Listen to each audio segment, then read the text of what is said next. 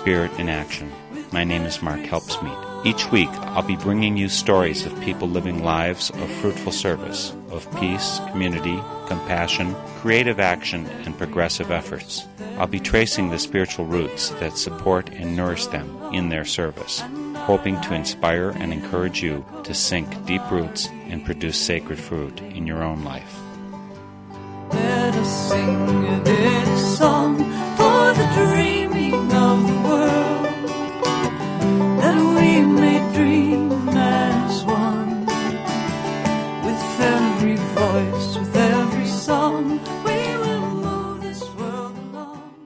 Today, for Spirit in Action, we take you on site to a significant cross cultural and cross religional exchange held on March 8th at the Altoona, Wisconsin Mosque of the Islamic Society of Northern Wisconsin. Organized by the National Peace Foundation and the Islamic Society of North America, travelers from Qatar, Yemen, and the United Arab Emirates joined with a diverse representation of activists and congregations from the Chippewa Valley. There were a couple hours of presentations on a number of topics, with translators keeping everyone informed, so I can't include every speaker in this hour, but I'll attempt to share with you some of the highlights. I want to take you now directly to the event and allow the presenters to tell you about the many topics and speakers. For today's Spirit in Action program, we'll start with the welcome by Dr. Mahmoud Taman. Assalamu alaikum. In the name of God, the most gracious, most merciful. O Lord, help uh, us to hold fast altogether to your path, even in the shaky times. Lord, you have promised to help us in our time of trouble and need. We rest upon your word. This is a prayer by an imam given to the Texas legislature in 03. I'm just repeating it because it, it is applicable. My name is Mahmoud Taman. I am the past president of the Islamic Society of Northern Wisconsin, or Altoona Mosque. I have been here for 36 years in this area. Today, as you could see, we have we gathered a number of people. We have guests from Yemen, Qatar, and Dubai. We have uh, guests from the university. We have some from the minister, ministers in this area. That was Dr. Mahmoud Taman, and the next speaker will be Sahar Taman, who is, among other things, a member of the National Peace Foundation, one of the sponsors of this event, held at the Altoona Mosque of the Islamic Society of Northern Wisconsin. Before I introduce the next speakers, I want to tell you a little bit about this program that is bringing international delegates to the U.S. Let me start by first saying that I've never seen our mosque, the Islamic Society of Northern Wisconsin, so full. So full of people, so full of concern, so full of interest, and so full of love. Maybe we need a bigger mosque. That's so nice.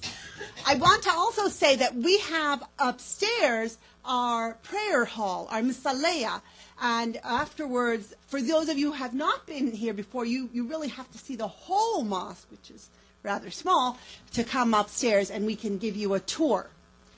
This project is done under the title of Religion and Society, or Faith and Community. But really, the word religion and society is preferable because it translates into Arabic.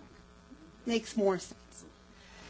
The program is an expose to the place of religion, the role of religion in society. And it is not just one role, it's the many roles. And it is not just one society because we come to the U.S. and we bring delegates here to bring their societies to the U.S., but we also take American delegations abroad to more than one country, bring that understanding. The program is designed so that there is great diversity in it. It is not a peer network. It is multi-country, so from here, this particular, we have from three countries in the Gulf, and you may have seen our attempts to provide some you know, geographical information. And that there is a factor here because the Gulf is so diverse. It's not all the same. So our delegates learn much from each other. It's also intergenerational. We have young people, recent graduates, and we have people who are professors in universities, and also multi background, people who are activists, people who are uh, practitioners in religion, people who are looking for a way to find a future in their leadership, in their and trying to impact and influence society. It's been a wonderful experience because we've had so many people build the program. People who said, and you should do this, and you should do this. And what we found is that these are study tours. We physically travel.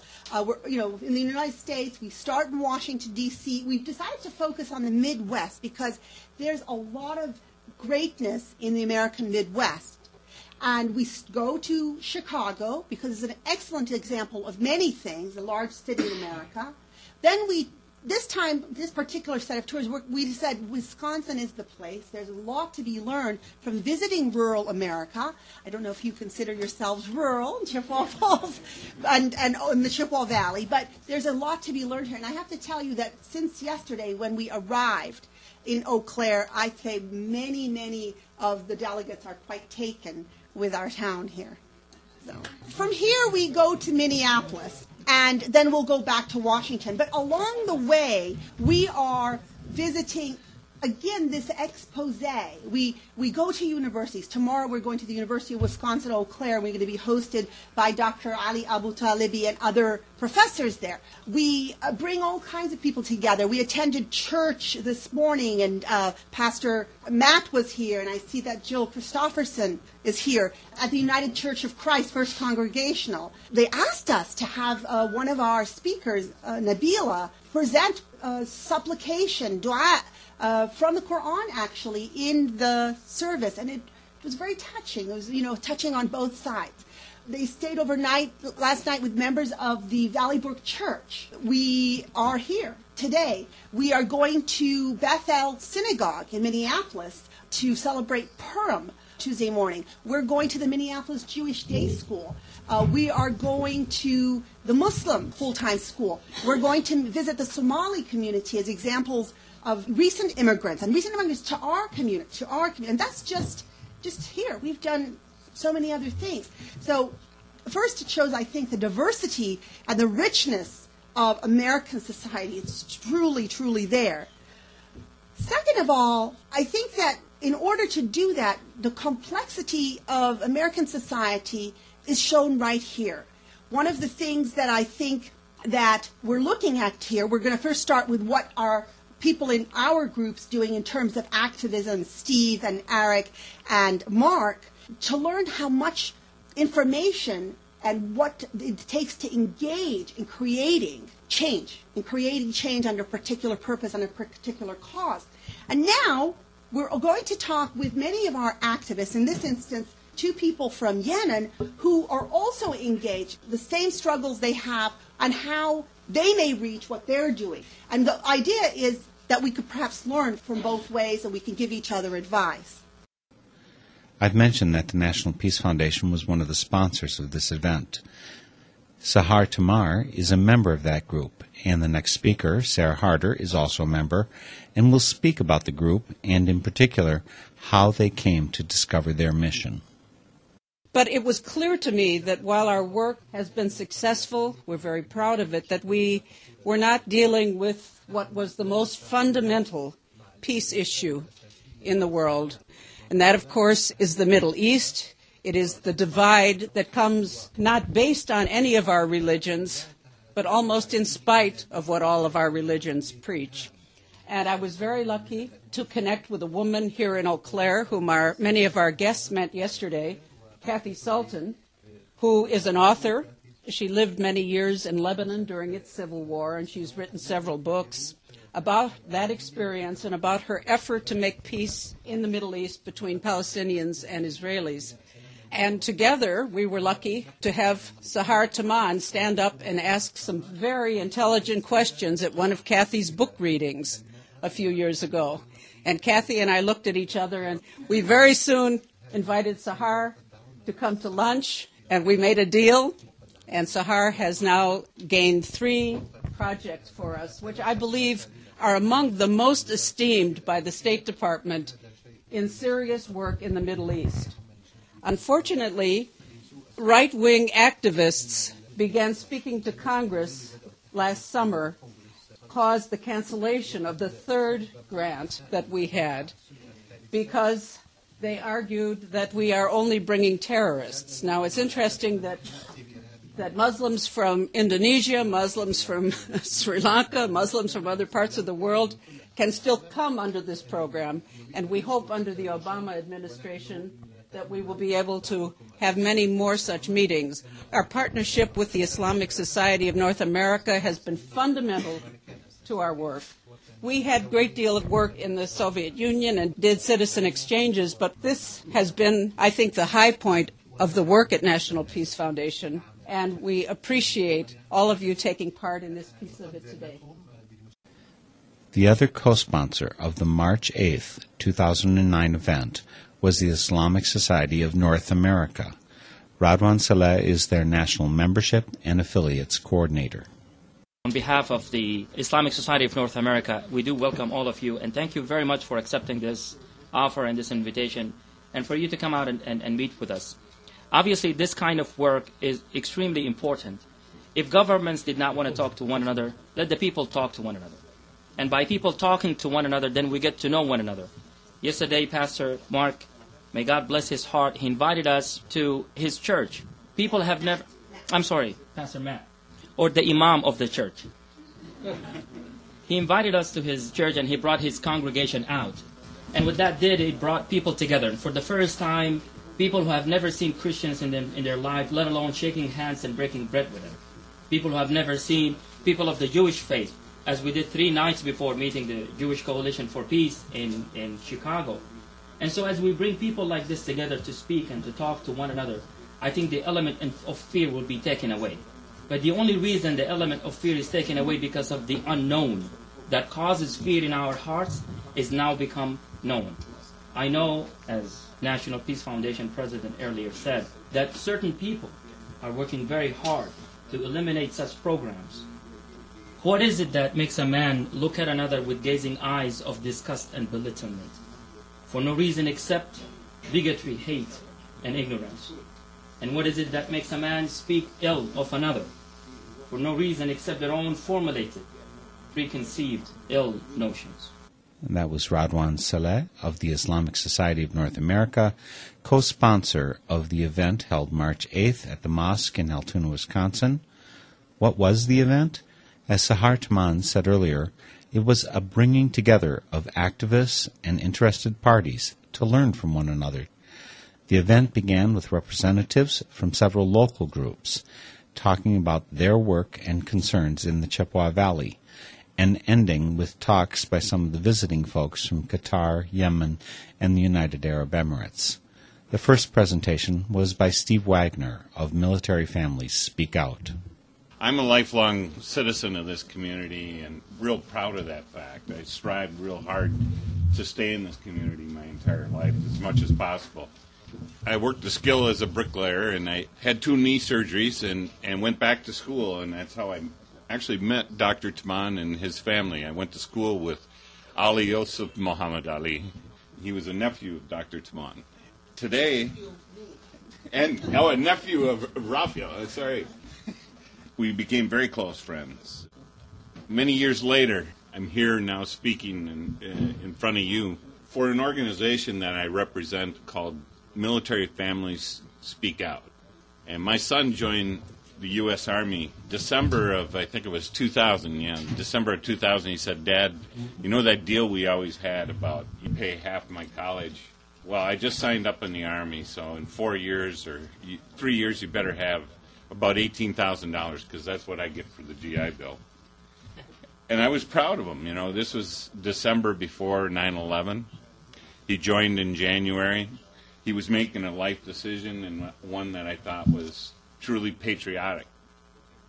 But as time passed, he spent some time in most of his time in Germany, and he went to Kosovo. While he was in Kosovo, something changed for Nick. He was trained as a forward observer, where he would be giving coordinates on artillery hits.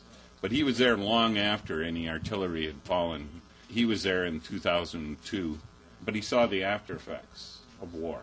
And it was after that point in time that he made a conscious decision that he was against war. But he was still in the military, and he definitely couldn't speak out. He didn't necessarily call his dad up, but it, he knew that his dad would always speak out. Over the period of time, towards the fall of 2002, when the drum beats were beating for this war into Iraq, my son was certain that he would probably be part of the invasion force. And they were trained and they were ready to go, but Turkey did not allow U.S. troops into Iraq. So Nick more or less missed the in- invasion, and his term was to be up January of 2004. In October of 2003, he was what a term that's called stop loss. What that means is the military can extend your duty, and then he was sent to Iraq. And on the day he was sent to Iraq, they usually give him less than 24 hours notice. And we knew he was going to go. We just didn't know what day. But the day he left, he filed for conscientious objection, which is where you state that you feel that all war is against your conscience. He took considerable heat for this. He was punished by the military, as I call it, even though while his case was waiting. But he had a very quick turnaround on his case, and he still had to serve his entire term in Iraq. While I was trying to find out what this war was all about, I discovered a group called the Military Family Speak Out, and since then I've, I've been involved with them heavily. I was about the 50th person to join the organization, and now there's well over 4,500. Ironically, similar to the number of total soldier U.S. soldiers who've died in Iraq. We've spent billions, and people continue to die. Today in Baghdad, 30 people again were ravaged by terror. And we had our event here in the United States in September 11th. But we don't know what many of you know firsthand. That terror is not just one event that happened many years ago where people say it changed the world. No, terror is something that happens continuously on this planet. And I, for one, want to cease the terror that my government reigns on people around this planet. It's ironic to belong to an organization that says they are members of the military and to at the same time say that you want to end war. But as I took my son to the Minneapolis airport, as he was about to deploy for his last time to see us before he went to Iraq, I was telling him how, as we stood at, at, at the end of the driveway and he saw my sign at the end of the drive, and I said, That must feel strange for you. Here you are going off to the war, and the sign said, War is not the answer. And he said, Dad, if you didn't have the sign, that would be strange. As time passed on, and I got to know more and more members and, and became more involved, I found myself as an activist standing with people at times, writing, you know, the, the, the age old saying, write to your congressman. I did that for a long time, but I, I found that writing to other people who knew me and talking to people individually about the issues seemed to be a lot more effective than simply standing on the street. But I found that standing on the corner, which I continuously do, and Eric's going to talk a little bit about that.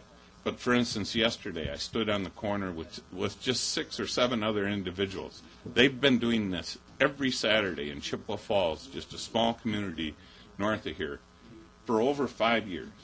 What you gain, Mark explained this to me one time, and I understood what it meant immediately as he said it.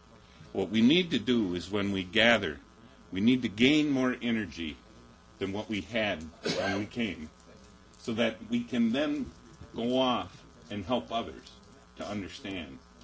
I truly feel there would be peace if people took the time for three things. First, to listen. What are the issues? What, what is it that concerns you? Once you listen, then you need to learn. You need to seek out knowledge that goes beyond just the one or the few that you've listened to, but to learn more. and then you must teach. And it's a circular event. You can enter this chain any place along that chain, but it's circular. You must listen, you must learn, you must teach.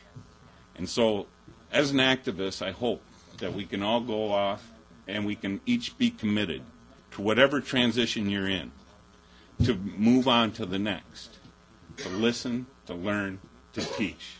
And now it's my turn to listen. That was Steve Wagoner of Military Families Speak Out, and he was the first of several speakers from the Chippewa Valley at the Meeting of the Cultures held at the Altoona Mosque right here in the Chippewa Valley of Wisconsin on March 8th. This is Spirit in Action, and I'm Mark Helpsmeet, your host for this Northern Spirit Radio production. Please go to our site, northernspiritradio.org, for links to the groups presented here today, and please drop us a comment when you visit. You can listen to this and many other programs there. Come and help yourself at northernspiritradio.org. Next up, speaking at the March 8th Mosque event, is Eric Rosenquist. He works for the Wisconsin Democracy Campaign, and he'll be speaking on the Iraq moratorium. I grew up in a rural community near Eau Claire, Stanley, Wisconsin. It wasn't necessarily an environment which promoted civic engagement. That isn't to say that my family background didn't promote civic engagement. I'm proud to say that both my parents demonstrated against the war in Vietnam, and they have done so once again with the war in Iraq. I'm also proud to say that they both went and demonstrated against the RNC conventions in St. Paul. You trained them well. I trained them up, right?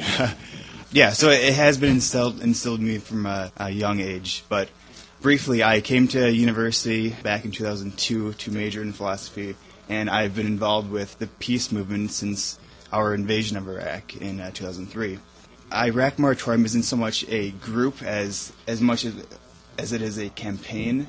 I'll briefly explain the name. Iraq moratorium basically means that we're going to take a short break from our normal days to demonstrate against against this financially costly and immoral war in Iraq. And it seems like at this moment the Iraq moratorium movement will transform into a more of a uh, war moratorium movement. A lot of people ask this, and I'm sure that some of you got this question as well. Why are we still protesting this war? Obama's going to end it, right? Obama, he's, he's going to solve this problem. but not true. As we've seen with latest status of forces of agreement with the National Guard moving in too from Wisconsin, he still wants to keep 50,000 troops in Iraq after 2011, which we don't see as acceptable. It's still an American presence in a place that we don't deserve to be. So it, it is transformed into a war moratorium movement. We are against the Afghani war, of course, as well, and and this is something that doesn't seem to be closing anytime soon with the Obama administration. He actually wants to do another surge like he did with Iraq and uh, keep our troops in. So we really need to stay strong with our movement, and we need to grow our movement as much as we can as well. Otherwise, this war will continue to exist, and other wars in the future will continue will continue to, to develop as well. So it's important that we fight against the institution of war, and I hope that that's what the Iraq moratorium can evolve into. I guess I'll just I'll close with a, a quotation from one of my favorite politicians, Paul Wellstone. He said that if we don't fight hard enough for the things we stand for, at some point we have to recognize that we really don't stand for those things at all. That was Eric Rosenquist speaking on the Iraq moratorium movement.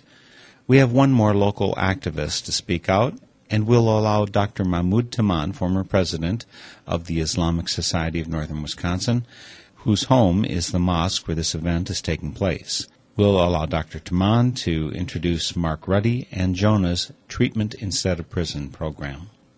There is an organization in Wisconsin, a civic organization. It's called Wisdom. This is a statewide organization which is congregation based. What do they do? They make a commitment to build community by building one to one relationship in a congregation and beyond the congregation. In each community, they have a branch. These are all made from the community itself. The local one here is called JONAS, J O N S.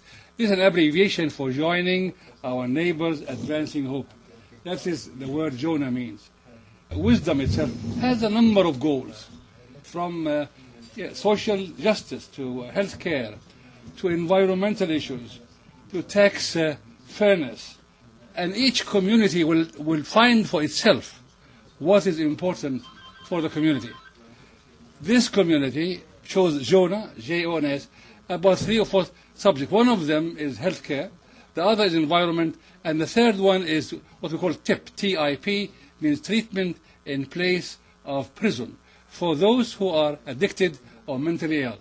To this, my friend Mark will go to talk about this. There is actually in most of the counties something called drug courts or mental health courts or courts for single mothers. These are specific, specific courts, but they are too small and too narrow, and they are not able to cope with what, uh, what they have. We are asking to enlarge it a little more, to increase the funding, to have a little more effective way of dealing with this type of people. Mark? Dr. Taman has been part of the uh, treatment instead of prison group since this fall. I've been with it for about a year. A huge problem in the state is that we've put so much energy into our attempt to fight crime by putting more and more people into prison. We spent more on prisons than we have on any other departments on, the, on our state level. Between the years 1993 and 2005, in those years, the Department of, of Corrections budget has gone up 346%, where the average of all other agencies has been up 123%. So, three times as much increase in funding over those years for the Department of Corrections, part of a national trend to be tough on crime. At the same time, we find that in our Wisconsin prisons, 80% of the people who are in prison it's stated that their root cause for being in prison is that they're addicted to alcohol or other chemicals or they're mentally ill. So we have this huge population that have a health problem who are being treated as criminals and treated in the law enforcement criminal justice system rather than being treated in the health system and it's not meeting their need. Of every 10 of those addicted people who are sent to prison, only one of those people will actually get treatment when they're in prison. So we find that when those people come out, and most of them are going to come out at some point, especially the nonviolent offenders, 40% will have a new offense within three years. So the system is not working, it's costing us too much. One of the good things about hard economic times is that it forces us to look at how we are spending our money and say, can we be more efficient? And clearly, we can find a better way to treat nonviolent offenders who have mental illness or chemical dependency issues rather than putting them in prison. In Saturday's paper, I pulled out an article about one individual and I don't know all the specifics about this case, but I'll take it as a general example. The judge in this case happened to be Lisa Stark, and Lisa Stark is a very progressive judge in our community who's looking for alternatives to not send people to prison. But she was even faced with this situation. A man with a, a string of burglaries, it stated that he threatened force in one of these burglaries. Uh, he's clearly addicted. He was stealing to be able to feed his drug habit. So he was sentenced to four years in prison. And then once he got out of prison, he would be on supervision for three years. And if he um, if he had a problem during that three years with his following up on his probation, he would end up back in prison. So four years at twenty nine thousand dollars a year to put him in prison it will cost us $116,000. And if he doesn't get in treatment, if he's not one of the lucky people, he'll come out with even more strikes against him. He'll have a felony record. It'll be more difficult for him to get a job. He won't have a support system in the community. And so he'll, he'll likely reoffend, potentially for another three years. For seven years, for him to be in prison would cost us $203,000 total. So, what could we do for that person with $203,000 over the course of seven years to make that person a productive member of society and a, and a member of a family So there's been some attempts to find a different way. Mahmoud talked about our drug court. This is an attempt to look at people who have been committed of a crime, who are addicted, who have a nonviolent history, to say, let's give you intensive support rather than going to prison, rather than putting $29,000 a year to keep you locked up. Let's find a better way to fund your rehabilitation. One of the complaints that Judge Stark had about this individual was that he didn't have any community support to keep him from reoffending. He clearly says, Yeah, I'm addicted, I need treatment. But the judge is saying, Hey, we just don't have any resources in the community, so I, I, I can't, I can't let you not go to prison. We're saying we need to create more programs for this individual that will really make a difference in his life so he'll have a much less likelihood to reoffend, that he'll actually get his health care problem treated, his health care being addiction, and we can do this for far less than the cost of $29,000 a year sitting in prison. With the drug court model, someone in that drug court meets with the social worker and the judge every week. There's a team approach. The parole officer is there. There's someone from the Department of Human Services. There's about perhaps 10 different agencies involved that meet every week on this individual. And they say how this person is doing, what other community supports do we have that person could fit into. And then after they meet, they meet individually in front of the judge with the offender. And they see how that person is doing. Maybe that person has been having drug tests during the week so they can keep him clean, they can keep him accountable. And so this is every week at the beginning trying to assess specifically what this person's problem is so that we can define the problem. And by defining the problem, then we can know what we can work on and make a difference in this person's life. And it's not an easy program. There's lots of hurdles to jump through. But it is a way to get a real definition of what that individual's problem is and set up services to correct those problems and give that person a potential to be a productive citizen. Another example of an alternative court, the uh, county of uh, Winnebago has set up a program. It uses the acronym of STOP, but it works for people who've had the second and third offense of driving while under the influence. Right now, someone with that offense, they'll spend somewhere between 30 and 120 days in jail and then have other hoops they have to jump through to try to make an attempt to meet their needs. Winnebago County has gotten a waiver from those state requirements, and they say, we'll give you a choice. You're going to have to spend five days in jail rather than 130 or 120. But then, if you want to, we'll put you into our special treatment program where again they'll have resources, things they're held accountable to, work they have to do to specifically meet their problem. And they found that 80% of their graduates of that program do not reoffend. We have statistics on drug courts going back to 1989 in this country. There's over a thousand drug courts in this country, so we know they work. We know they keep a significant number of people from spending time in prison, and they pay for themselves. In La Crosse County, they have 53% of their offenders who would be sitting in jail. They have 53% of those people in the community, in programming similar to drug court, where they're held accountable for their actions, but it's what's called community based programming.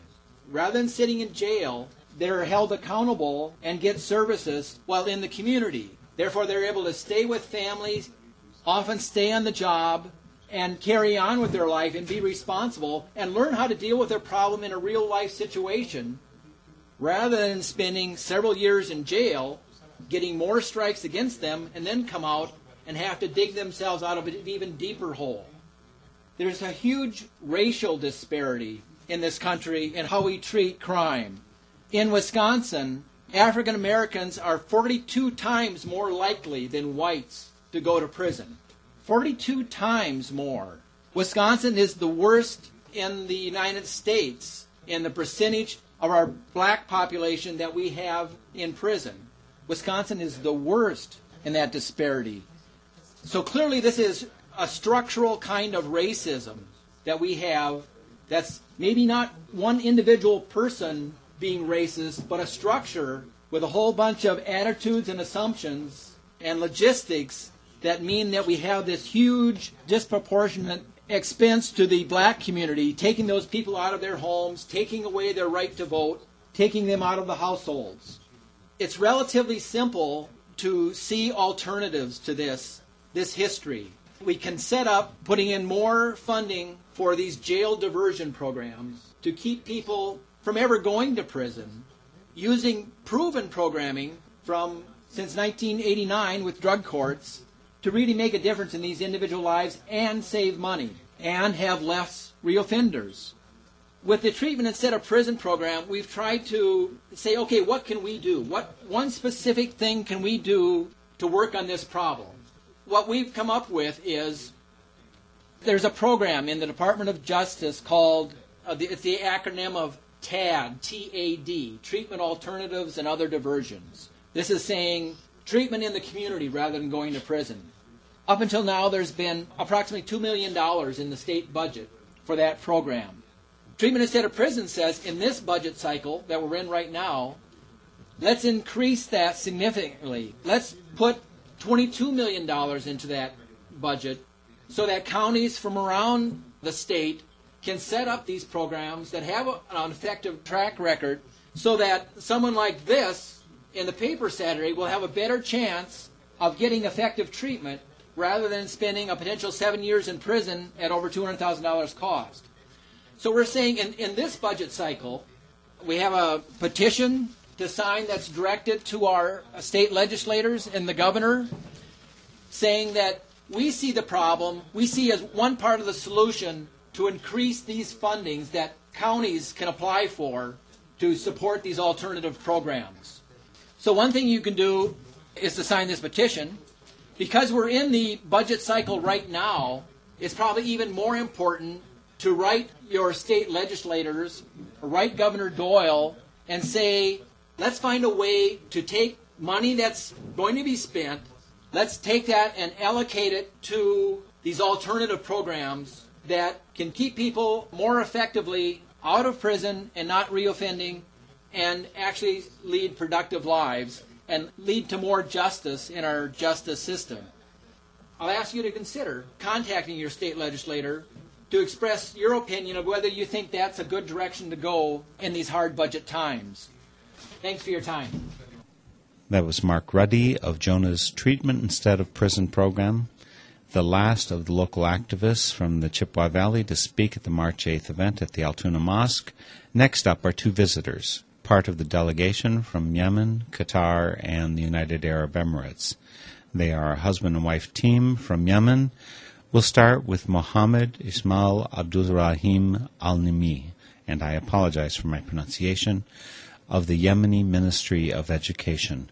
His words will be translated into English for us.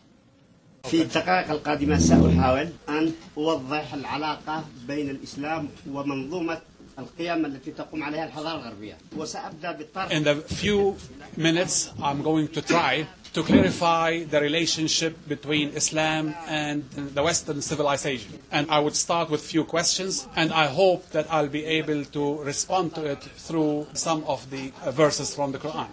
Is Islam and Muslims constitute a threat towards the Western civilization? or it's like other religions, which would add some vibrant and some more, and help the Western civilization to move to the next level. The Western civilization is nothing but a coalition of values, as it has been mentioned or referred to in so many different international uh, treaties and agreements. The Westerners they have taken this as being coming from them and not from their religions and the values of their religions, which really backfired on everybody around.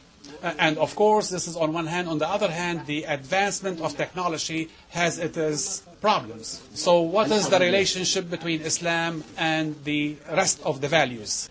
I believe, and from my research, I'm certain that the values available in the West and the times where we've started uh, talking about values and international values and global values, all what we have there uh, on, an, on the international scene is based or driven from Islamic values. I won't be having time to really uh, refer to all the verses and all the aspects of the Islamic civilizations or the verses highlighting the relationship between Islam and human rights, which I could really prove through the verses in Quran. But I'm going to take five values and refer to the verses itself without any comments or any other, you know, supporting schools of well, thoughts. And I would leave this for you to continue the research and decide for yourselves what you believe or what you think is the right path. The dignity of humans, freedom of thought and religion, freedom of life, and accepting of others and uh, really working to eliminate corruption. With respect to human dignities, God says that God has created humanity or humans to be dignified. We have created the humans the, on the land and in sea, and we have given them all the dignity to represent us in this world. And He is the one who is going to inherit everything on earth, irrespective of any other aspect of the life, because He is the one who is going to inherit Islam would prevent people from making fun of others, other humans, whether they're males uh, to males or females to females. With respect to the freedom of thinking and freedom of religion, Islam called for coexisting with all religions, uh, with all people, irrespective whether they're religious or not. And the verse which confirmed this, we have over 100 verses in the Quran emphasizing this fact. Whoever wanted to believe would be okay. Those who want, that would be okay too. And the Prophet Muhammad, peace upon him, he was told to God that you can't really force people to get into Islam. And he told those non-believers that you've got your religion and I've got mine. Despite this, we need to live together. And we can't coerce, or Let's- there is no coercion in, in religion. And you're not controlling them. So there are lots of verses which clarify this. With respect to the, the life. A life is so sacred in Quran, and Islam emphasized that one who would kill a life as if he've killed the whole nation. One who would really take care of life as if he've taken good care of in the entire nation. He prevented people killing another's, and he prevented you from killing yourself. And there is a clear verse that you shouldn't be killing yourself. Again, you shouldn't be throwing yourself into disaster. And there are lots of stories about the Rasul's life emphasizing, and despite the miseries that our people are living in back in our countries, the suicide rate is so nominal. Uh, we need to go back to the harmony and living and accepting each other. And this is really a part of accepting others and other uh, and freedom of religion. Uh, we are really requested to live with non-believers, and there was the verse which I've alluded to earlier that you have your religion and I have mine. The Prophet Muhammad peace upon him lived in his uncle's house, and his uncle was not a believer. And when his uncle passed away, Prophet Muhammad named that year the year of grief. With Christians and Jews, he emphasized, Islam emphasized that we need to communicate with them with extreme kindness and to be really kind to them and to be just with them and to be kind to them. If we abide by this, God would love us. With respect to the international or global uh, corruption, you would probably be surprised if I would tell you that Islam, uh, 1400 years ago, has called for eradicating corruption. The corruption in Islam is of two types. One kind is destroying the environment on land and in sea and committing suicide. And you might be really shocked to see somebody who would you like to listen to, but he's really bad for all those around him. And such people usually, whatever they would do, they will never take into consideration the environment or other living. So they would not only kill others, but they would destroy the environment, but they would kill even plants. And obviously, ultimately, it would affect and would destroy human.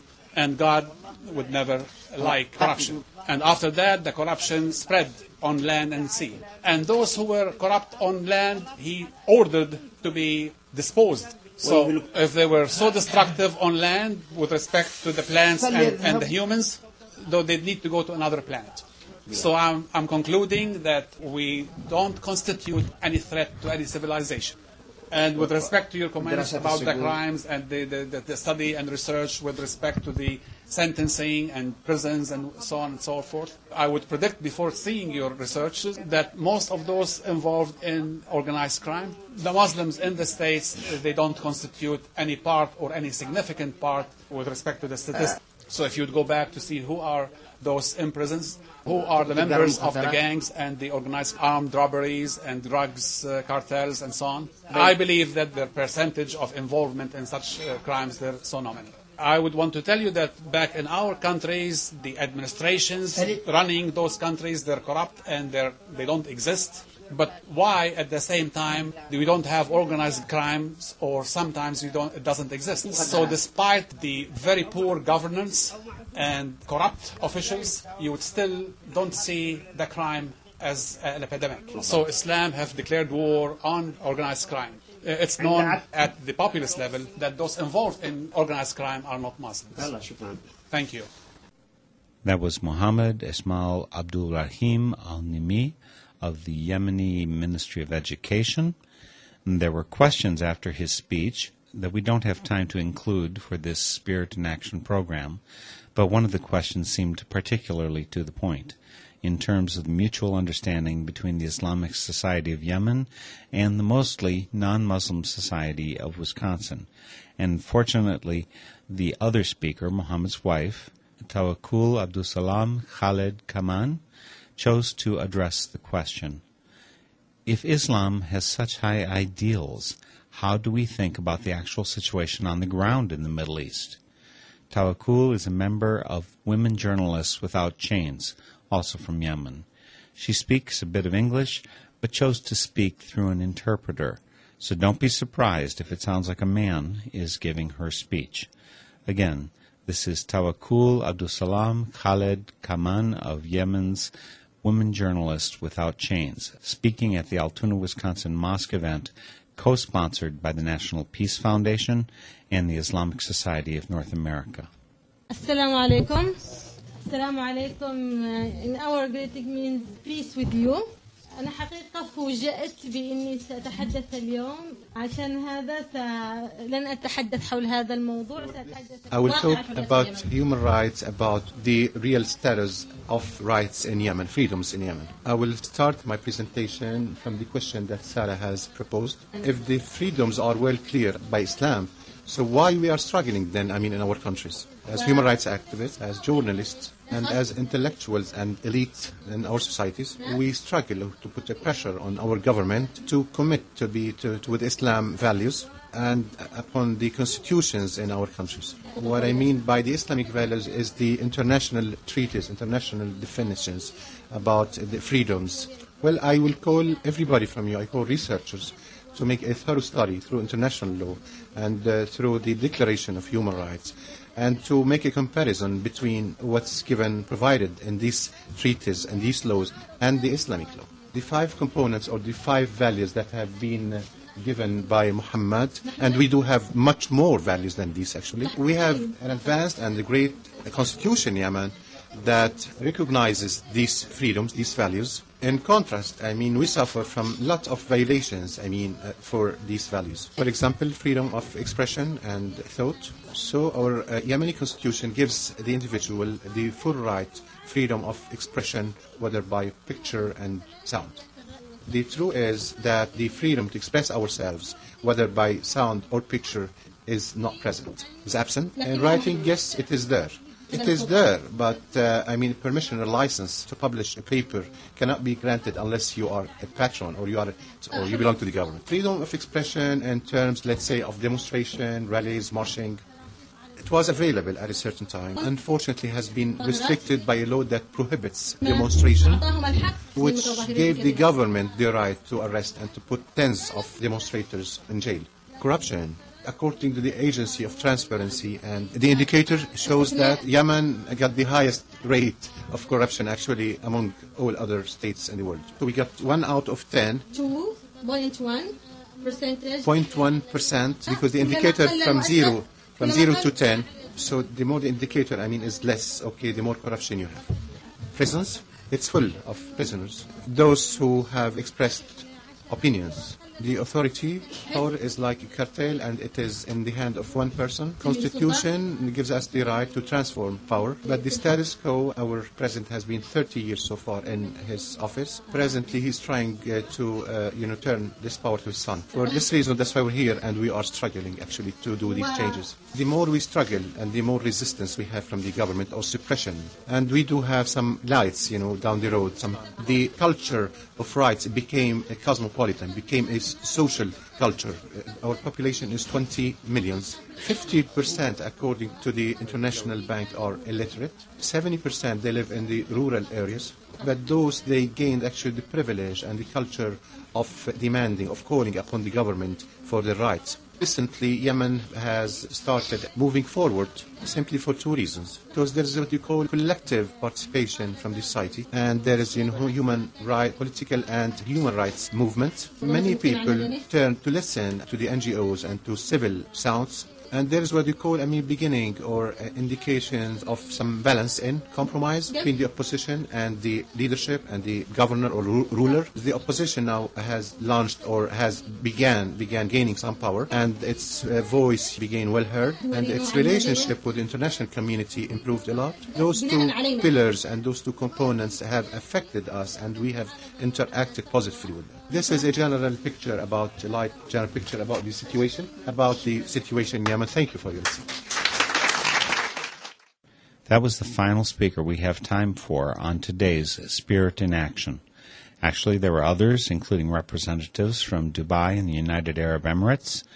We can look forward to another tour to the Midwest, I think, sponsored by the National Peace Foundation to be held in July of 2009.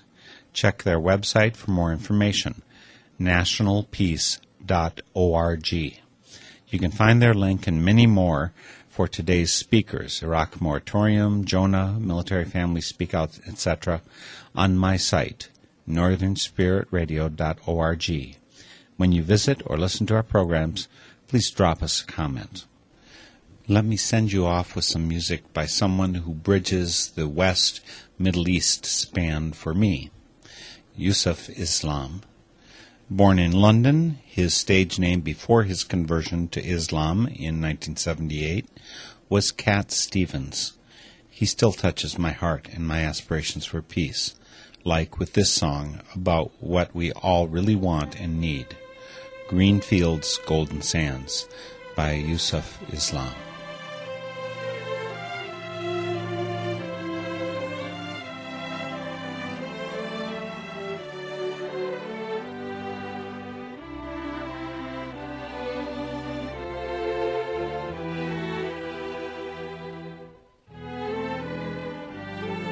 Green fields and golden sands are all I need, are all I want. Mm. Let the wind blow hard, I don't mind. Oh. A small house and an olive tree to keep and feed my family. Mm. Let the wind blow hard, I don't mind.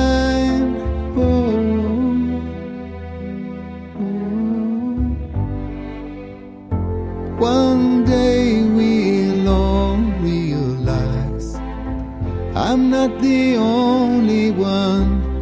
Just raise your eyes up and you'll be gone. Mm.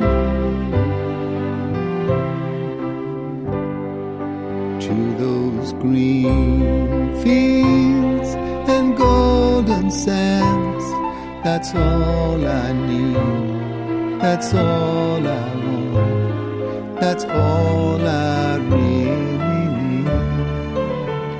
Let the wind blow hard. I don't mind. Oh,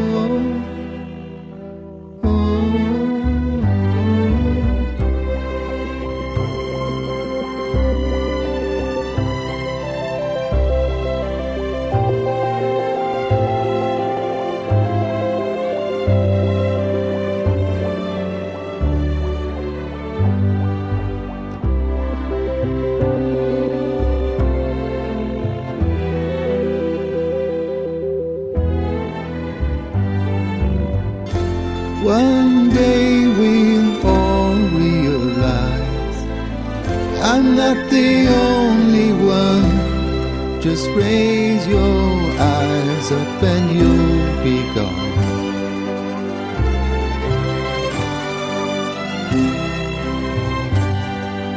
To those green fields and golden sands, that's all I need. That's all I want. That's all I need. That's all I really want.